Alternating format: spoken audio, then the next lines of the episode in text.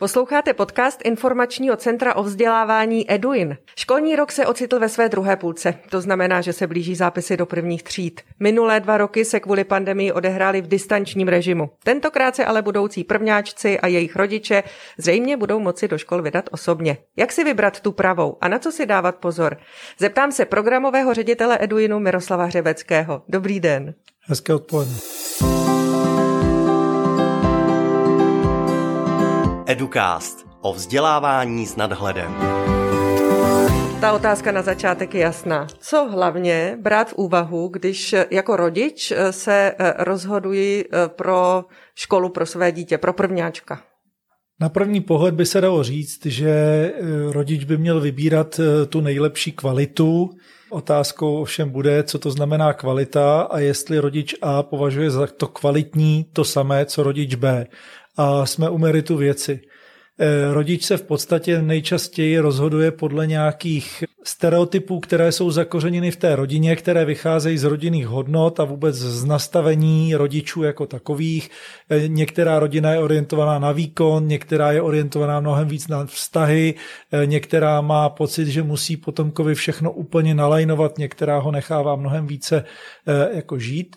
A Vedle toho je to samozřejmě i určitá nostalgie, co jsem zažil já ve škole, možná kolikrát i do téhle školy jsem chodil a sem chci jednou přivést své dítě a potom to není o tom, jak se odehrává tam teďkon výuka, ale zkrátka, když jsem chodil do této budovy před 30 lety já, tak jsem chci jako přivést i když je tady úplně jiný ředitel, i když už se obměnil učitelský sbor, tak jsem chci přivést své dítě. Tak to potom jsme úplně někde jinde než u té kvality. Ale předpokládám, že dneska se budeme bavit spíš o tom, co se dá ovlivnit a jak, jak zjistit tu, tu kvalitu jako takovou. Určitě, ale ještě než se k tomu dostaneme, tak mě napadá otázka, když poslouchám o tom, co všechno by rodiče mohli chtít a jaké motivaci k tomu vedou pro svoje děti, aby vybírali školu. Tak eh, jestli tady je takový výběr eh, v základních školách, aby uspokojil v podstatě každého, nebo jestli tady narážíme na nějaké limity. Co je vlastně na trhu k mání? Na trhu je toho k mání velmi mnoho, na druhou stranu ne v každém místě republiky, ale když to tak vezmeme, tak my jsme stát, který v tomhle nechává poměrně velkou volnou ruku rodičům, dokonce včetně toho, že si můžou dítě vyreklamovat na domácí vzdělávání, takže pokud začneme od nějakého Eh, jako extrému z této strany, tak zkrátka dítě do školy vůbec neposílám, vzdělávám si ho sám. Další stupeň je jakási komunitní škola neoficiální, to znamená rodiče si vyreklamují vše, každý své dítě oficiálně nahoru jakoby na domácí vzdělávání, ale ve skutečnosti se ty děti někde scházejí a ti rodiče si platí nějakou soukromou učitelku nebo se střídají v tom vyučování a probíhá neoficiální škola úplně to je zajímavé. mimo. A to funguje v Česku? To funguje, ale je potřeba zdůraznit, že každý, kdo je na domácím vzdělávání, což jsou oba dva tyto póly, co jsem dosud představil, tak vlastně musí být zapsán v nějaké kmenové škole a tam musí jednou za půl roku minimálně docházet na přeskoušení. Takže ten stát na tom má jako kontrolní ruku, že si přes ty školy, které má v rejstříku, tak si zkontroluje, jestli to dítě se skutečně vyvíjí tak, jak má, jestli umí věci, které má umět. Ale to jsou, to jsou zkrátka póly, kdy to necháme úplně na rodičích. No potom jsou školy, které jsou hodně často zakládány i rodiči, jako nějaké e, soukromé školy, ovšem na nějaké mnohem volnější vizi, e, možná alternativnější. E, postupujeme přes klasické alternativní školy typu Montessori, Waldorf a podobně, vojenský plán, tak eh, to jsou školy, které už jsou většinou zaběhlé, o kterých už si můžete zjistit mnoho informací, protože už tady jsou, jsou x let. Dobu. Mhm. A zároveň ty směry jsou vlastně na světě v drtivé většině 100 let nebo, nebo víc, takže není problém jako si zjistit, jak to vlastně, co to je taková valdorská pedagogika a Zda se děti, i když se 9 let vzdělávají na valdorské škole, tak zda se dokáží osvědčit ať už na střední škole nebo potom později v životě, tak zkrátka tam už nějaká historie, myslím, že dostatečná je. No a postupujeme přes různé školy, které se snaží jako soukromé nabídnout něco navíc z takového toho klasičtějšího ranku a pak se dostáváme k těm školám veřejným. E, veřejná základní škola se samozřejmě jedna od druhé taky velmi liší. Můžou se lišit podle velikosti. Obsazení poměrně... pedagogického sboru? Tak, osobou ředitele, k tomu se ještě určitě dostaneme, ale z hlediska té velikosti je třeba docela podstatné, jestli je to eh, škola malotřídní. Malotřídní znamená, že se více ročníků vzdělává v rámci jedné studijní skupiny, takže ten učitel tam musí multitaskingově vlastně přepínat mezi různými ročníky a vždycky někdo něco dělá samostatně, učitel se věnuje někomu jinému a tak dále mm-hmm. přes eh, takzvaně neplně organizované základní školy, což je, že mají jenom první stupeň, i když třeba nejsou malotřídní, tak zkrátka jsou jenom jedna až pět.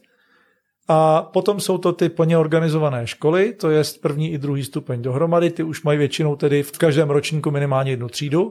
A potom se dostáváme samozřejmě ke školám s rozšířenou výukou úplně čehokoliv, hudební výchovy, nějaký sport, jazyky a tak dále a tak dále. A asi, asi potom můžeme ještě říct, že jsou nějaké školy, které, eh, řekněme se, eh, profilují alternativně, byť jsou to školy veřejné, veřejné.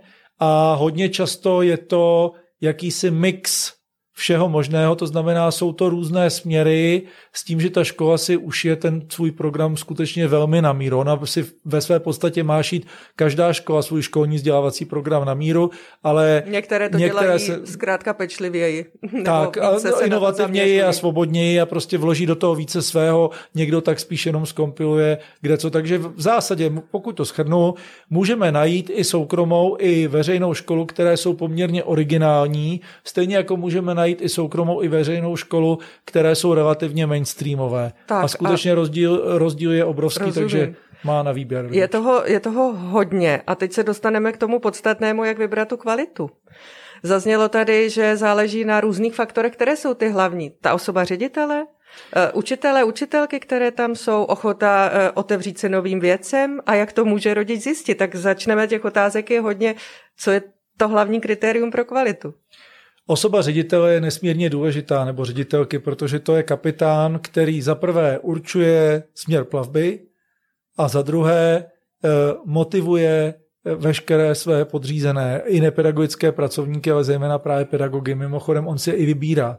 On rozhoduje, kdo tam bude učit a zásadním způsobem ovlivňuje jejich další vzdělávání, odměňování a tak dále. Takže eh, osoba ředitele jakožto vizionáře je důležitá, pokud vůbec nějakou vizi je schopen mít a má. A vedle toho samozřejmě osoba ředitele jako manažera, myšleno především personálního manažera, jak dokáže motivovat své spolupracovníky. Měli by rodiče vždy usilovat o to potkat se fyzicky s ředitelem nebo ředitelkou, aby zase z toho to vedení školy nemělo těžkou hlavu. Na jednu stranu, pokud by měl ředitel školy mluvit úplně s každým rodičem, tak nedělá nic jiného, zejména na velkých školách. Na stranu druhou znám školy, které to mají přímo ve svém programu že chtějí mluvit s každým rodičem, vysvětlit, v čem jsou jiné než ostatní, aby si rodiče dostatečně dopředu rozmysleli, jestli opravdu jdou do správných dveří, aby to nebylo trápení zvířátek na obou dvou stranách po roce, po dvou. Takže jsou školy, kde se třeba vystřídá vedení, že ředitel i zástupci mají zásadu, že každý mluví eh, alespoň prostě půl hodiny s každým zájemcem. A na druhou stranu já osobně, pokud bych si dneska vybíral školu pro své dítě, tak bych rozhodně usiloval o to s ředitelem mluvit. Vyplatí Asi ne v, tom, to? v té špičce, možná bych to trošku předběhl, než tam bude fronta, ale snažil bych se. Mm-hmm. Možná i na té otevřenosti poznáme, jak ta škola bude fungovat. Je to tak? Určitě. Velmi bych citlivě sledoval nejen, jak mi představí vizi, ale zároveň, jak bude ochoten naslouchat mým dotazům. Jestli to bude bulldozer, s minimálním manévracím prostorem prostě takto to je a berte nebo neberte, anebo jestli mě bude brát jako partnera, protože pokud bere jako partnera rodiče, je velký předpoklad, že může brát jako partnera potom i dítě a vede k tomu své spolupracovníky. I podřízené, řekněme. Ale na druhou stranu ředitel není úplně všechno, protože dneska se tady bavíme o výběru základní školy, to znamená o první třídě, o prvním ročníku a v podstatě celý první stupeň je mnohem víc než o řediteli a o tom směřování. O tom učiteli tak... nebo učitelce. Ano, přesně tak. O mikrosvětě, který tvoří jedna třída, kam chodí moje dítě. Takže když jsme vlastně u toho výběru školy, tak eh, ve své podstatě bych si spíš měl vybírat třídu pro své dítě, a což je ostatně ale mnohem jako těžší, než eh, si vybírat školu podle ředitele, Proč? protože vy si vyberete školu, ano. ale té době, kdy jsou zápisy, nebo dokonce ještě předtím, když si vybírám, tak vám málo který ředitel je schopen garantovat, kdo bude mít vaše dítě. Protože za prvé, hodně často to ještě ani neví, protože nemá poskládané úvazky na příští rok, možná ví, že mu chybí dva učitele a teprve musí vůbec sehnat. A potom nebude vědět, kolik se mu vlastně zapíše dětí, kolik mu ve skutečnosti nastoupí, jestli teda otevře dvě nebo tři třídy, takže vlastně je to do poslední chvíle loterie. A vlastně loterie je mnohem důležitější, než výběr té školy, protože těch prvních pět let je skutečně to dítě opravdu jakoby v bublince, v ochraném faktoru pod tím učitelem, učitelkou. A tady znovu se zeptám, eh, protože ty formy seznámení jsou různé. Zápisy budou letos velmi pravděpodobně prezenční, což je dobré, ale stojí za to jít zase třeba do hodiny k tomu učiteli nebo učitelce a vidět, jak nejenom při zápise, ale i v běžné praxi funguje?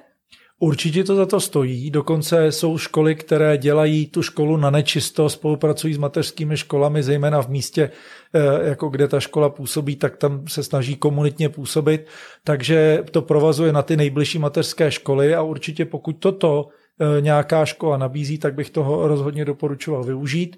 A zároveň je to i jakýsi signál pro ty rodiče, že ta škola se nezavírá, že to není tajemný hra v Karpatech, ale že nabízí zcela otevřené karty a když už tam jdu, tak potom se jdu samozřejmě podívat na konkrétně učitele, ale zároveň si to porovnávám i, jak to moc zapadá do té vize, kterou mi bude prezentovat na dnu otevřených dveří, který také doporučuji rozhodně navštívit, ředitel školy. To jest, jestli to skutečně do sebe zapadá, nebo je to kážu vodu, piju víno, či naopak. Hm. Když ale eh, bydlí rodina někde na venkově, kde to není úplně jednoduché dostávat se do města, ve kterém je umístěná škola, tak možná se budou muset do jisté míry spolehnout nejenom na to fyzické setkávání, ale i na internetové stránky. Je možné vyčíst z toho dost, aby eh, zjistili, jestli je pro jejich potomka vhodná škola, o které uvažují? Já už jsem tady dneska asi třikrát použil slovo vize školy, sousloví.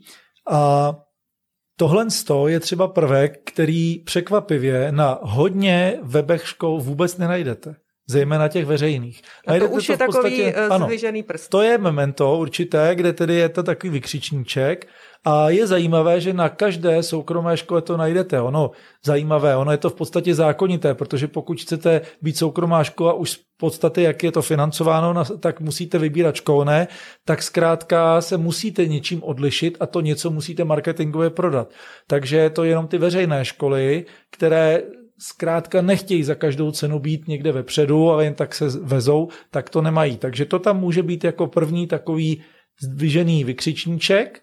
Vedle toho máme možnost nejen koukat na web té které školy, ale na eh, webu České školní inspekce je registr inspekční zpráv, kde jsou všechny inspekční zprávy eh, zveřejňovány bez jakýchkoliv eh, jako nějakých filtrů a podobně, takže si můžu opravdu přečíst jakoukoliv inspekční zprávu jakékoliv školy, porovnat si třeba dvě školy, které mi zbyly v osudí a podle toho se rozhodnout. Vedle toho každá škola zveřejňuje i výroční zprávu, slušnosti je mít ji na webu a když ne, tak ji má určitě zřizovatel k nahlédnutí, případně ta škola na vyžádání ji může, může, může zaslat nebo aspoň poskytnout někde v kanceláři k nakouknutí a tam se také dočtete leda co zajímavého, zejména pokud porovnáváte více škol vedle sebe. Ale já bych se ještě chtěl eh, ano. věnovat, když už jste zmínila tu malou školu na vesnici. Nebo třeba nebo blízko vesnice, nějakou malotřídku třeba? Tak, tak eh, tam jsme se ještě nedotkli eh, toho komunitního charakteru té školy a vůbec té důležitosti školy pro budování komunity v místě bydliště.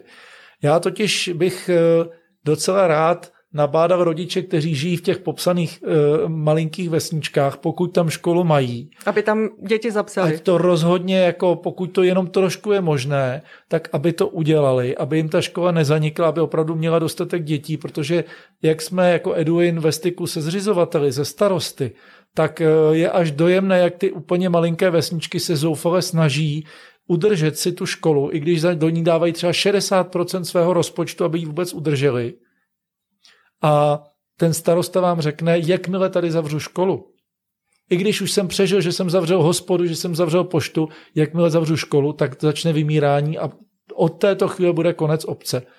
A Eh, od té doby to půjde jenom, jenom dolů a dolů. A tady to vlastně může ovlivnit každý ten rodič. A pokud rodič není spokojen se svojí školou na své malinké vsi, tak by mělo být jeho takřka občanskou povinností, aby se do toho vložil na zastupitelstvu ve školské A snažil se zlepšit situaci ano, ve škole. Ano, protože vlastně on investuje i do toho budování sousedství, protože ty děti tam budou jednou žít dál, jakožto dospělí. Hodně to ovlivní, jestli vůbec tam žít budou, jestli si vybudou vztah k tomu svému rodišti, tady přes tu školu také. A budou se tam potom znát. Zatímco pokud budu vozit dítě někam úplně jinam, tak tím přímo ho nabádám, stejně už si od malička jezdil někam pryč, tak potom půjdeš na vejšku studovat do velkého krajského města a možná už se nevrátíš, vlastně s tím ani nikdo nepočítá. No ale pak je tady fenomén, který je nazvaný zápisová turistika. Ta se tedy týká hlavně velkých měst, ale je to v podstatě úplný opak toho, co říkáte.